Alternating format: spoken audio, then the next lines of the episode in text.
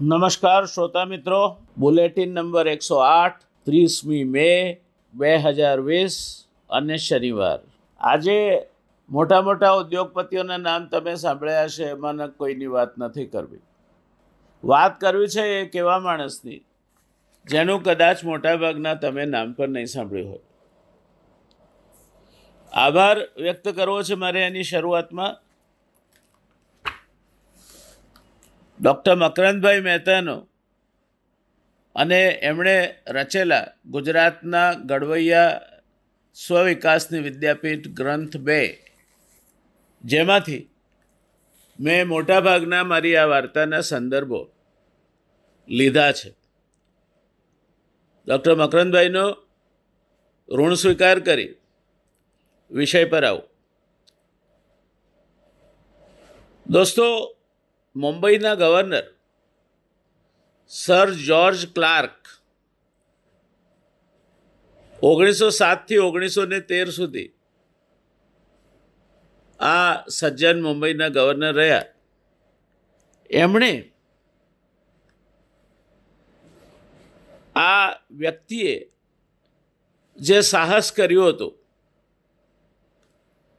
એને બિરદાવતા કહ્યું I visited the Islam match factory some time ago. I was greatly interested in what I saw. I regard it as a very encouraging instance of Mohammedan enterprise. I congratulate Mr. Munshi. આ પ્રશંસાના શબ્દો ખાન સાહેબ ફતેહ મોહમ્મદ મુનશી. બહુમુખી પ્રતિભા ધરાવતા એક ગુજરાતી. જેમને હિન્દુ, જૈન, મુસલમાન, પારસી અને ખ્રિસ્તી. સૌ કોઈને પ્રેમથી એવું લાગતું કે મુનશી અમારા માણસ છે. એ મુનશી ફતેહ મહમ્મદ અને એમના જેવા અન્ય પ્રગતિશીલ મુસ્લિમોની કારકિર્દી પણ ગુજરાતના આર્થિક અને સામાજિક વિકાસ સાથે જોડાયેલી છે. એમનો પણ એમાં ક્યાંક ફાળો છે. અને એ કરતા સામાજિક અને સાંસ્કૃતિક ઇતિહાસના તાણાવાણા વણતા વણતા જાણે અજાણે એમણે અમદાવાદ શહેરમાં અને ગુજરાતમાં ગુજરાતના કોમી એખલાસની ભાવનાને પણ દ્રઢ કરવામાં પોતાના કાર્ય અને દ્રષ્ટાંતો થકી મહત્ત્વનો ફાળો આપ્યો છે. ફતેહ મહમ્મદ મુનશી એમાંની એક બહુમુખી પ્રતિભા હતી. અલબત્ત ગુજરાતી હતા. તેઓ સામાન્ય વેપારી નહીં, પણ એન્ટરપ્રુનર એટલે કે પ્રાયોજક હતા.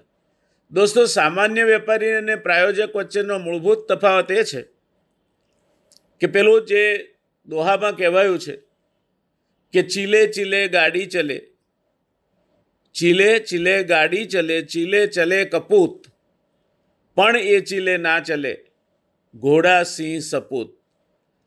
ચીલો ચાતરીને ચાલે, કંઈક નવું જ વિકસાવે અને જે રસ્તે ચાલવાની હિંમત બીજાઓ ન કરતા હોય અથવા તો જેમની પાસે રસ્તે ચાલવાની દ્રષ્ટિ ના હોય, એવા દ્રષ્ટિવાન, હિંમતવાન અને જોખમ લઈને પોતાનું સાહસ ઊભું કરવાનું જે કામ કરે, એને ઉદ્યોગ સાહસિક એટલે કે એન્ટરપ્રુનર કહેવાય.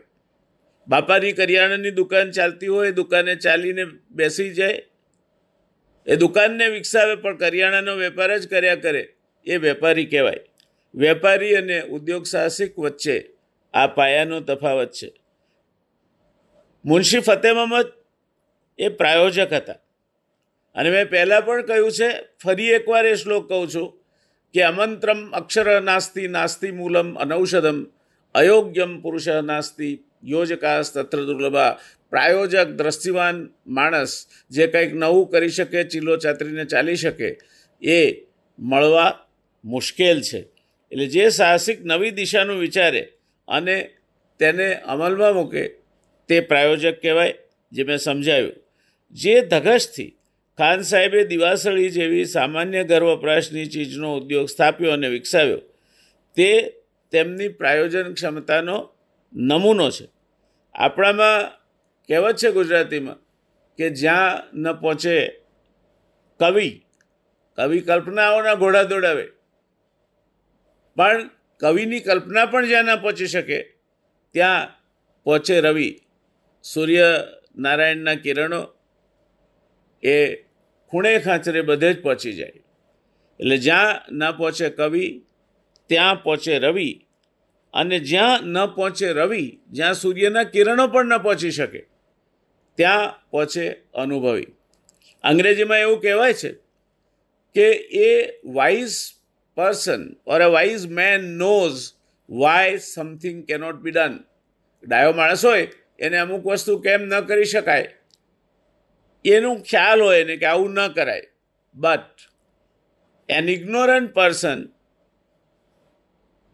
may try and as well do it પણ જેને આટલી બધી ભાન ના હોય, આટલું બધું સમજ ના હોય, એ માણસ એ પ્રયત્ન કરે અને એમાં સફળ પણ થાય.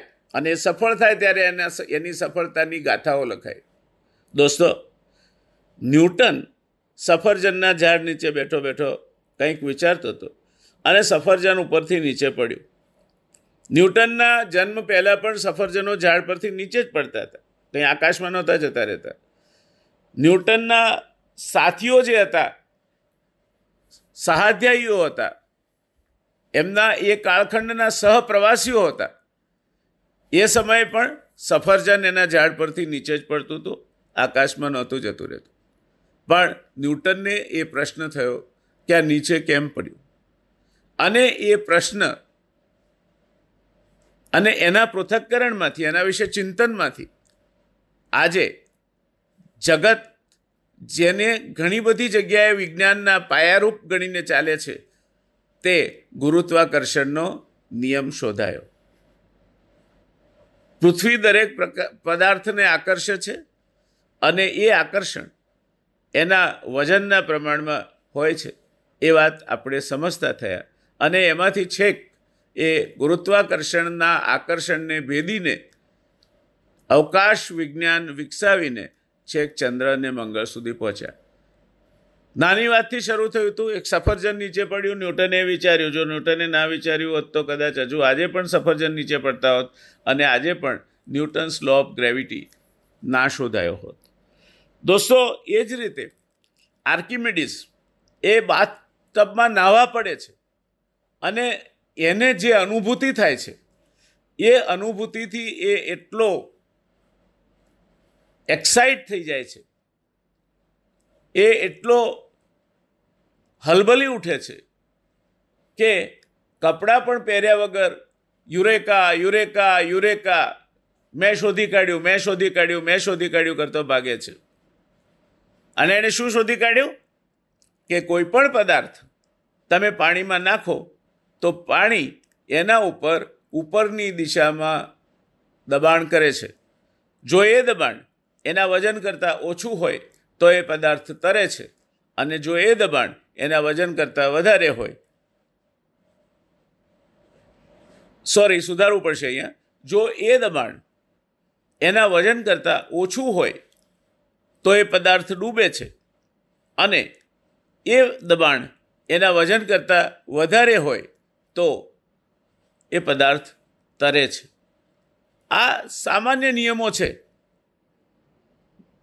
ન્યૂટનને સૂજ્યું આર્કિમેડિસને સૂજ્યું, એવું ઘણા વૈજ્ઞાનિકોને સૂજ્યું ને એના પરિણામે આજે દુનિયા બદલાઈ છે.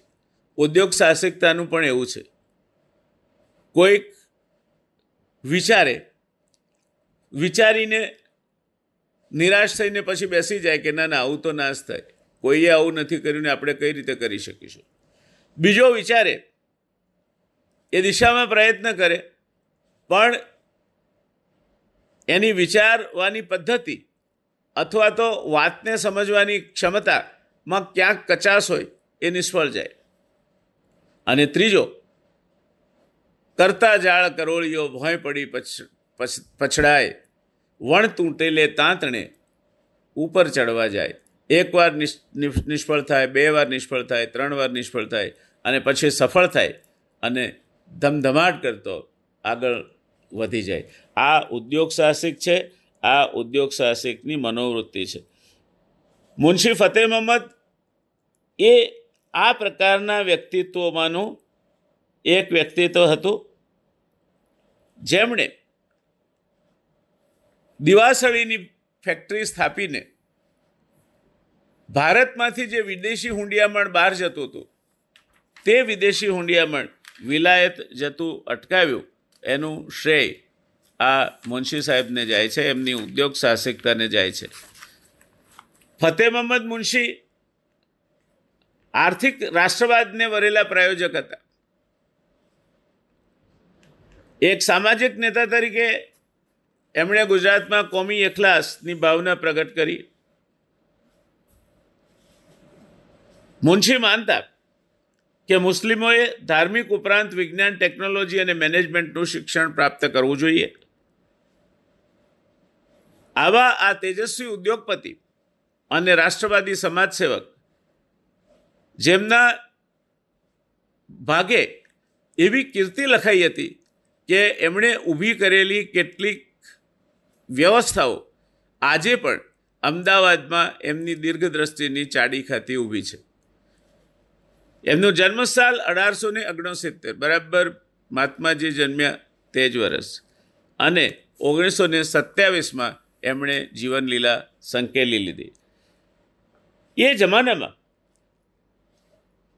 ગુજરાતના કેટલાક મુસલમાનોએ શિક્ષણ, સાહિત્ય, કલા, સમાજસેવા અને આઝાદીની લડતના ક્ષેત્રોમાં મહત્ત્વનો ફાળો આપ્યો. ઉદાહરણ જો આપવા હોય તો હાજી સુલેમાન શાહ મહમ્મદ લોધિયા, જેમણે વિશ્વ પ્રવાસ કર્યો, એક કરતાં વધારે વાર.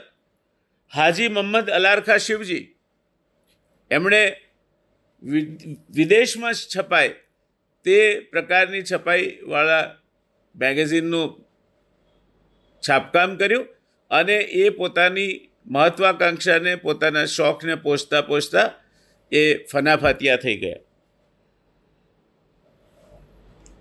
હાજી મોહમ્મદ અલારખા શિવજી બાદ આવે ફાતિમા મીર અબ્બાસ તૈયબજી રેહાના તૈયબજી બદરુદ્દીન તૈયબજી આજી મિયા કાસમ મિયા ગુલામ રસૂલ કુરેશી અમીન કુરેશી અમીના કુરેશી શૈદા મારા પરમ મિત્ર એવા આદિલ મંસૂરી એમસી ચાગલા આપણા પ્રખર કાનૂનવિદ દાઉદભાઈ ઘાંચી ઉત્તર ગુજરાત યુનિવર્સિટીના વાઇસ ચાન્સેલર રહી ચૂક્યા. અને ઉસ્તાદ ફૈયાઝ ખાન, આ નામાવલીમાં અમદાવાદનું મુનશી કુટુંબ ઓગણીસમાં સૈકાથી શરૂ કરીને આ જ દિવસ સુધી જાહેર સેવા માટે જાણીતું છે. આ નામાવલી આખરી નથી. ઘણા બધા નામો એમાં ઉમેરી શકાય એમ છે. પણ સમય અને વિષયની મર્યાદાને કારણે ઘણા બધા એવા વ્યક્તિત્વો આમાં સ્થાન નથી પામ્યા. આ યાદી માત્ર નમૂનારૂપ યાદી છે, એટલે અમુકને ભૂલી ગયા એવું કરીને કોઈએ પણ મન ટૂંકું કરવાની જરૂર નથી. આમ, આ જે મુનશી કુટુંબ છે, એના વડવા ખાન સાહેબ ફતેહ મોહમ્મદ મુનશી થઈ ગયા.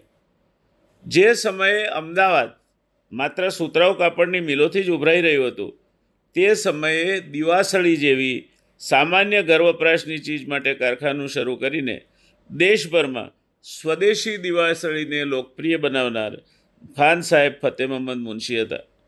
તેમણે હિન્દી રાષ્ટ્રીય મહાસભાની પ્રવૃત્તિઓમાં મહત્ત્વનો ભાગ ભજ્યો એટલું જ નહીં, મુસ્લિમોમાં શિક્ષણનો પ્રચાર પણ કર્યો હતો. વળી પ્રીતમરાય વ્રજરાય દેસાઈની મદદથી તેમણે અને તેમના ભત્રીજા જમાઈ ફતેહ મહંમદ દોસ્ત મહંમદે નવરંગપુરામાં ઓગણીસો સત્તાવીસમાં એક મુસ્લિમ કોઓપરેટિવ હાઉસિંગ સોસાયટી સ્થાપી હતી. સમગ્ર ગુજરાતની તે સૌ પ્રથમ મુસ્લિમ સોસાયટી હતી. આજે તે પ્રગતિશીલ ગૃહ નિર્માણ મંડળી તરીકે જાણીતી છે. ફતેહ મહમ્મદની સેવાઓની કદરરૂપે બ્રિટિશ સરકારે તેમને ખાન સાહેબના ઇલકમથી નવાજ્યા હતા.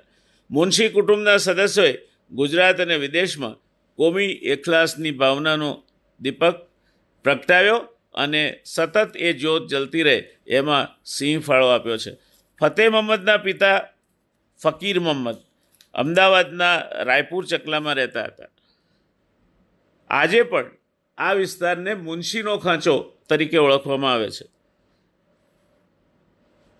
ફકીર મહમ્મદ લાકડાનો વેપાર કરતા હતા. ફતેહ મહમ્મદ કાળુપુરની ઉર્દુ શાળામાં ઉર્દુ, ગુજરાતી અને ગણિત શીખ્યા. ત્યારબાદ હાઈસ્કૂલમાં દાખલ થઈને અઢારસો અઠ્યાસીમાં મેટ્રિક થયા. એ જમાનામાં પણ અઢારસો ને અઠ્યાસીની સાલમાં મેટ્રિક થયા. એટલે શિક્ષણની દ્રષ્ટિએ એ કેટલા આગળ હતા તેનો ખ્યાલ આવી શકશે.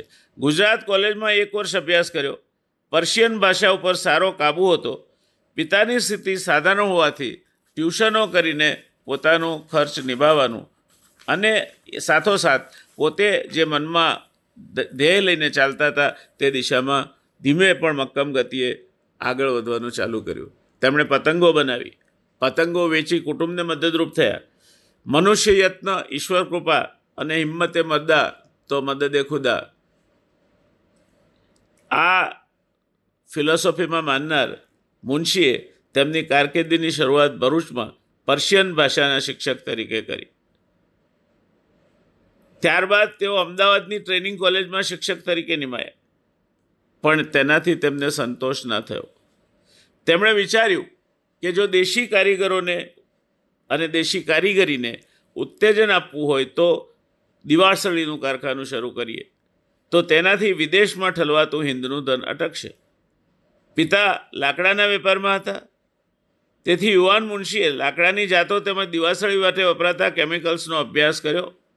અઢારસો પંચાણુંમાં ગુજરાત ઇસ્લામ મેન્યુફેક્ચરિંગ કંપનીની સ્થાપના કરી. અઢારસો પંચાણુંમાં ગુજરાત ઇસ્લામ મેન્યુફેક્ચરિંગ કંપનીની સ્થાપના કરી. તેની મિલ કાંકરિયા પાસે, અત્યારે જ્યાં આબાદ ડેરી છે, તે સ્થળે આવી હતી. જે સમયે કાગળ, પગરખાં, કાચ અને દિવાસળી જેવા ઉદ્યોગો તરફ હિન્દુ ઉદ્યોગ સાહસિકો બેધ્યાન હતા, તેવા સમયે આવા ઉદ્યોગોમાં મુસ્લિમો પ્રવેશ કરતા. આ ફેક્ટરી સંપૂર્ણ રીતે ભારતીય સાહસ એટલે કે ઇન્ડિયન એન્ટરપ્રાઇઝ હતી. એણે ઘણી લોકપ્રિયતા પ્રાપ્ત કરી હતી. મુંબઈ, મદ્રાસ અને કલકત્તા જેવા નગરોમાં ફતેહ મહમ્મદે તેમની દિવાસળીઓ અને અન્ય બનાવટો એવી કુનેહપૂર્વક વિકસાવી કે સર એફ એસ લેલી નામના ઉચ્ચ બ્રિટિશ અધિકારી તેમના વિશે લખે છે. I quote into United Commerce અમદાવાદમાં મારા મિત્ર મિસ્ટર ફતેહ મહમ્મદ ફકીર મહમ્મદે દિવાસળીનો ઉદ્યોગ સ્થાપીને બતાવ્યું છે કે હિન્દીઓ બુદ્ધિશાળી છે અને નવા નવા ઉદ્યોગો સ્થાપવાની તેમનામાં શક્તિ છે. હું તેમના કારખાનામાં ગયો હતો અને તેનો ઝીણવટપૂર્વક અભ્યાસ કર્યો હતો. તેમનું કારખાનું જાપાન અને ઇંગ્લેન્ડના માલ સામે જબરી હરીફાઈ કરી રહ્યું છે. તેનાથી તેમના દેશી ભાઈઓને ઘણો લાભ મળ્યો છે. તેમનો માલ સસ્તો અને ભારે ગુણવત્તાવાળો છે. સાદી દિવાસળી ઉપરાંત રંગબેરંગી, રંગીન દિવાસળીઓ પણ અહીં તૈયાર થાય છે. આ શબ્દો એક ઉચ્ચ બ્રિટિશ અધિકારી સર એફ એસ લેલીના છે. આ રીતે ફતેહ મહમ્મદે આર્થિક રાષ્ટ્રવાદની, જેને આપણે ઇકોનોમી, નેશનાલિઝમ કહીએ, સ્વદેશીની ભાવના કહીએ, જે રીતે કહેવું હોય તે રીતે કહેવાય એને ચરિતાર્થ કરી. ત્યારબાદ ઓગણીસો ચારમાં લોર્ડ કરઝને બંગાળના ભાગલા પાડતા હિન્દમાં સ્વદેશી આંદોલન શરૂ થયું. ઓગણીસો ચારથી ઓગણીસો આઠ સુધી પ્રજાબંધુ આપણું છાપવું હતું પ્રજાબંધુ. ઓગણીસો ચારથી ઓગણીસો આઠ સુધીના પ્રજાબંધુના પાના તમે ઉઠલાવો તો દિવાસળીની પેટીના ચિત્રો સહિત નીચેની જાહેર ખબરો તમને ઠેર ઠેર જોવા મળે છે. આ જાહેર ખબર આવી હતી. સ્વદેશીનો આગ્રહ રાખો. વિલાયતી અને જાપાની માલ કરતાં અમારો માલ સસ્તો અને ગુણવત્તામાં ચડિયાતો છે. માલ વાપરીને ખાતરી કરી જુઓ. ગ્રાહકનો સંતોષ એ અમારો મુદ્રાલેખ છે. ગરીબોથી માંડી શેઠિયાઓ સુધીના તમામ લોકો અમારી માચિસની તારીફ કરે છે. વાહ ભાઈ વાહ. શું મુનશી સાહેબે જાહેરાત બનાવી છે? મુનશીના જમાનામાં હિન્દી રાષ્ટ્રીય મહાસભાના અધિવેશનો વખતે ઔદ્યોગિક પ્રદર્શનો પણ યોજાતા. જેમ કે ઓગણીસો બેના અધિવેશન વખતે વડોદરાના પ્રગતિશીલ મહારાજા સર સયાજીરાવ ગાયકવાડે ઔદ્યોગિક પ્રદર્શનનું ઉદ્ઘાટન કર્યું હતું. ત્યારબાદ ઓગણીસો ચારમાં મુંબઈ અને ઓગણીસો એકવીસમાં અમદાવાદમાં આવા પ્રદર્શનો ભરાયા હતા. ગુજરાત અને ગુજરાતની બહાર યોજાયેલા પ્રદર્શનો વખતે ફતેહ મહમ્મદ તેમની તરે તરહની દિવાળી દિવાસળીઓના બંડલ રજૂ કરતા. તેની એવી ભારે પ્રશંસા થતી કે તેમને ચાંદીના મેડલો મળતા. સદભાગ્યે તેમના કુટુંબીજનોએ આ મેડલો જાળવી રાખ્યા છે એવું પ્રોફેસર દિનકરભાઈ લખે છે. અને એનો એક નમૂનો એમણે એમનો આ ગુજરાતના ગડવૈયા ગ્રંથ ભાગ બેમાં એ નમૂનો પાન પિસ્તાળીસ પર છાપેલો તમને જોવા મળશે. ફતેહ મહમ્મદ ગુજરાતી, ઉર્દુ, ફારસી, હિન્દી અને અંગ્રેજી ભાષાનો સારો કાબુ ધરાવતા. જે હિન્દુ અને મુસ્લિમ ભાઈ બહેનોને ઉર્દુ અને ફારસી આવડતું ના હોય તેમને તેઓ દસ્તાવેજો અને કાગળો ઉકેલી આપતા. હિન્દુ ભાઈઓ તેમને મુનશી સાહેબના હુલામણા નામથી બોલાવતા. તેઓ લાલશંકર, ઉમિયાશંકર અને રમણભાઈ નીલકંઠ જેવા તેજસ્વી સમાજ સુધારકોના પરિચયમાં હોવાથી દ્રઢપણે માનતા કે મુસ્લિમ વિદ્યાર્થીઓને દિની એટલે કે ધર્મ વિષયક શિક્ષણ અને તાલીમ આપવા ઉપરાંત આધુનિક દુનિયાવી શિક્ષણ પણ આપવું જરૂરી છે. ખેતી, વેપાર અને ઉદ્યોગના જ્ઞાન અને તાલીમના તેઓ ભારે આગ્રહી હતા. આમ તેમણે દિની અને દુન્યવી જ્ઞાનનો અદ્ભુત સમન્વય કર્યો હતો. તેઓ અંજુમને ઇસ્લામના સેક્રેટરી હતા, સાથે પ્રજા તરફથી ચૂંટાયેલા મ્યુનિસિપલ મેમ્બર પણ હતા. તેઓ સરકાર તરફથી સુન્ની મુસ્લિમ કમિટીના મેમ્બર તરીકે નિમાયા હતા. અઢાર, ઓગણીસો અઢારમાં પ્રસિદ્ધ થયેલ ગ્રંથ રાજનગરના રત્નોમાં તેમના વિશે કંઈક આમ લખાયું છે. મિસ્ટર મુનશી સાધારણ સ્થિતિમાં જાત મહેનતથી આગળ વધ્યા છે. તેઓ ભલા સ્વભાવના અને માયાળુ ગૃહસ્થ છે. પોતાની કોમની ઉન્નતિ માટે તથા કોમમાં કેળવણી વધારવા માટે તેઓ બહુ આતુર રહે છે. અંજુમન ઇસ્લામના નેતા તરીકે તેમણે હિન્દુ અને મુસલમાનો વચ્ચે પ્રેમ અને સંપ વધે તે માટે ઘણી મહેનત લીધી છે તથા હજુ પણ લે છે.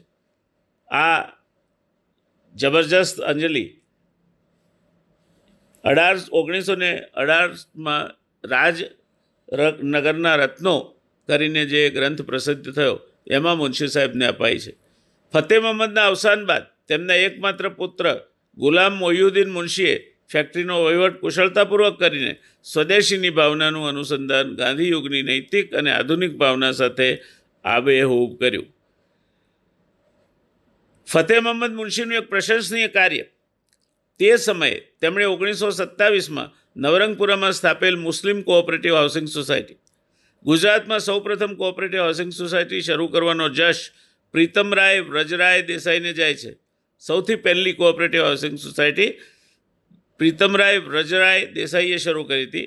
તેમણે ઓગણીસો ચોવીસમાં the Brahmakshatriya cooperative housing society સ્થાપી હતી અને તેનું ઉદ્ઘાટન ઓગણીસો સત્યાવીસમાં થયું હતું. ફતેહ મહમ્મદ ફકીર મહમ્મદ અને તેમના મિત્રોએ ઓગણીસો સત્યાવીસમાં પ્રીતમરાયની હાજરીમાં મુસ્લિમ નેતાઓની મિટિંગ કરી અને ઠરાવ પસાર થયો કે બ્રહ્મક્ષત્રિય સોસાયટીને નમૂનારૂપ ગણીને મુસ્લિમ કોઓપરેટિવ હાઉસિંગ સોસાયટી બાંધવી, હિન્દુ મુસ્લિમ એકતાના પ્રતિકરૂપ ગુજરાતની આ સૌ પ્રથમ મુસ્લિમ સોસાયટી તે જ વર્ષે અસ્તિત્વમાં આવી અને તે એક પ્રગતિશીલ સોસાયટી તરીકે ઝડપથી વિકસી એવું કહેવાય છે. મુસ્લિમ કોઓપરેટિવ હાઉસિંગ સોસાયટીની જ્યારે આપણે વાત કરીએ છીએ ત્યારે આપણને એ જાણીને પણ આનંદ થશે કે આ સોસાયટીના પૂર્વ ચેરમેન અને ગુજરાત યુનિવર્સિટીના પર્શિયનના પૂર્વ પ્રોફેસર અબ્દુલ હક મુનશી અને સેક્રેટરી અબ્દુલ સનામ મુનશીએ હિસ્ટ્રી ઓફ મુસ્લિમ સોસાયટી નામની પ્રસિદ્ધ કરેલી પત્રિકા મુજબ તેમના સૌપ્રથમ પ્રમુખ ખાન સાહેબ ફતેહ મહમ્મદ ફકીર મોહમ્મદ હતા. આ પત્રિકા મુજબ ફતેહ મહમ્મદ દોસ્ત મહમ્મદ અને ખાન સાહેબ ફતેહ મહમ્મદ ફકીર મોહમ્મદ શ્રીયુત પ્રીતમરાય વજરાય દેસાઈના મિત્રો હતા અને મુસ્લિમ સોસાયટી તેમની વચ્ચેની ટીમ સ્પિરિટને આભારી હતી. એક સમયે જ્યાં વગડો હતો, ત્યાં આજે એક વિશાળ અર્બન હાઉસિંગ કોમ્પ્લેક્સ ઊભું થયું છે. The oldest housing cooperative of Muslims in the historic city of Ahmedabad is the most modern and progressive housing colony now એક વ્યક્તિ ઉદ્યોગ સાહસિક પણ હોઈ શકે, એ જ વ્યક્તિ સમાજ સુધારક પણ હોઈ શકે, એ જ વ્યક્તિ શિક્ષણ કાર્ય માટેની પ્રણેતા અને ઉદ્દીપક પણ બની શકે અને એ જ વસ્તી એક મોડેલ હાઉસિંગ સોસાયટી ઊભી કરીને અમદાવાદમાં એક નમૂનારૂપ, જૂનામાં જૂની મુસ્લિમ સોસાયટીનું સર્જન પણ કરી શકે. આ બહુમુખી પ્રતિભા ધરાવતા વ્યક્તિ એટલે મેચ બોક્સ દિવાસળીની ફેક્ટરીનો ઉદ્યોગ સ્થાપનાર એવા ખાન સાહેબ ફતેહ મહમ્મદ મુનશી. અને એમના જે સાહસો છે, તે સાહસો વિશે આપણે વિગતે વાર કરી છે. સ્વદેશી દિવાળી, દિવાસળીને લોકપ્રિય બનાવવાનું કામ એમણે કર્યું અને દિવાસળીનો ઉદ્યોગ સૌપ્રથમ ભારતમાં સ્થાપીને વિદેશી ઊંડિયામણથી આપણે જે વસ્તુઓ પરદેશથી લાવતા હતા, તેમાં દેશમાં જ આ વસ્તુ બને અને દેશમાં જ વેચાય એવું દેશ હિતનું કાર્ય કરનાર ખાન સાહેબ, ફતેહ મહમ્મદ મુનશી, ભાગ્યે જ આજના કોઈ પેઢીને આપણે પૂછીએ કે આજે મુસ્લિમ સોસાયટીનો ઇતિહાસ પૂછીએ કે આજે આપણે દિવાસળીનો ઉદ્યોગ સૌથી પહેલાં આ દેશમાં કોણે શરૂ કર્યો એવું પૂછીએ, કેટલાને ખબર છે? દોસ્તો, આ આપણો ઇતિહાસ છે. આ ગુજરાતનો ઇતિહાસ છે અને એ ઇતિહાસમાંથી એક પાનું પ્રોફેસર દિનકરરાય મહેતાની સૌજન્યથી એમની પાસે એમના પુસ્તકમાંથી ઉપલબ્ધ માહિતીને આધારે મેં આપના સમક્ષ રજૂ કર્યું છે. ફરી એકવાર પ્રોફેસર દિનકરરાય દેસાઈનો હું હૃદયપૂર્વક આભાર માનું છું, ઋણ સ્વીકાર કરું છું. ઘણી બધી બાબતોમાં એક સફળ ઇતિહાસવિદ તરીકે ડૉક્ટર મકરંદ મહેતા એ જાણીતા છે. અને ડૉક્ટર મકરંદ મહેતાએ જે કંઈ કામ કર્યું છે, પાયાનું કામ છે, એમના ઘણા પુસ્તકો વાંચવાનો મને લાભ મળ્યો છે. એ બંને પતિ પત્ની વિદ્વાન છે, એક જોગ્રાફર છે, એક ઇતિહાસવિદ છે. બંનેને મળવાનું પણ મને એકાદ વખત સદભાગ્ય પ્રાપ્ત થયું છે. એક કરતાં વધુ વખત કહીશું, કારણ કે અગાઉ પણ હું મળી ચૂક્યો છું. આવા વિદ્વાનને હાથે લખાયેલ જે વિગતો છે, તે આજે આ ઓડિયો માધ્યમથી હું ઇલેક્ટ્રોનિકલી સ્ટોર એટલા માટે કરું છું કે પુસ્તકો કદાચ વંચાશે નહીં વંચાય, નામશેષ થઈ જશે. પણ ઇલેક્ટ્રોનિકલી સ્ટોર કરેલી માહિતી એ ક્યારેક ને ક્યારેક આવનાર પેઢીને ઇતિહાસ વિશે જાણવું હશે ત્યારે કામ આવશે. મારી એ દિશામાં આ કોશિશ છે, પ્રયત્ન છે અને એને જે પ્રતિસાદ મળી રહ્યો છે એનાથી હું ખુશ છું. તો દોસ્તો, બસ આજે અહીં જ અટકીશું. કાલે વળી પાછી એક નવી કથની, એક નવી વાર્તા સાથે તમારી સામે હાજર થઈશ. ત્યાં સુધી આવજો. જય સાઈનાથ. ટેક કેર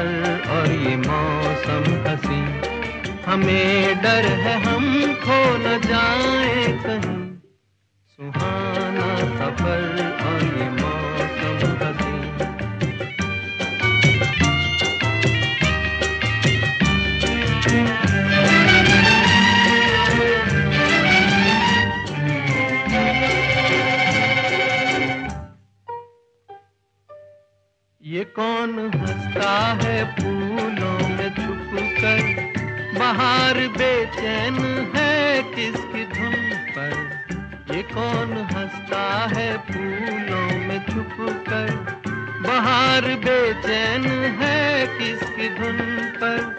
कहीं गुन गुन कहीं रुन झुन के जैसे नाचे ज़मीन। सुहाना सफ़र और ये मौसम हसी। हमें डर है हम खो न जाए कहीं। सुहाना सफ़र और ये मौसम हसी।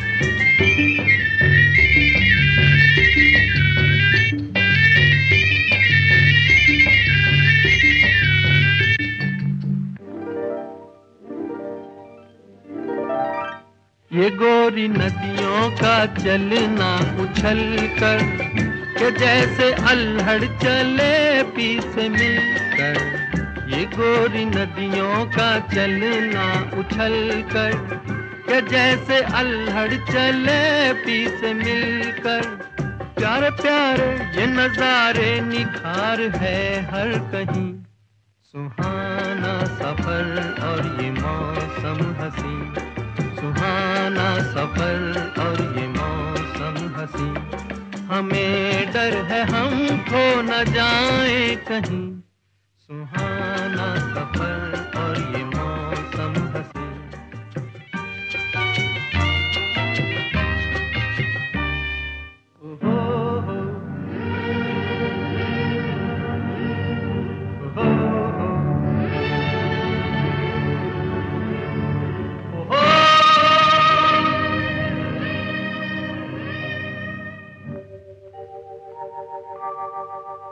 आसमां झुक रहा है ज़मीन पर। वो आसमां झुक रहा है ज़मीन पर। ये मिलन हमने देखा यहीं पर। वो आसमां झुक रहा है ज़मीन पर। ये मिलन हमने देखा यहीं पर।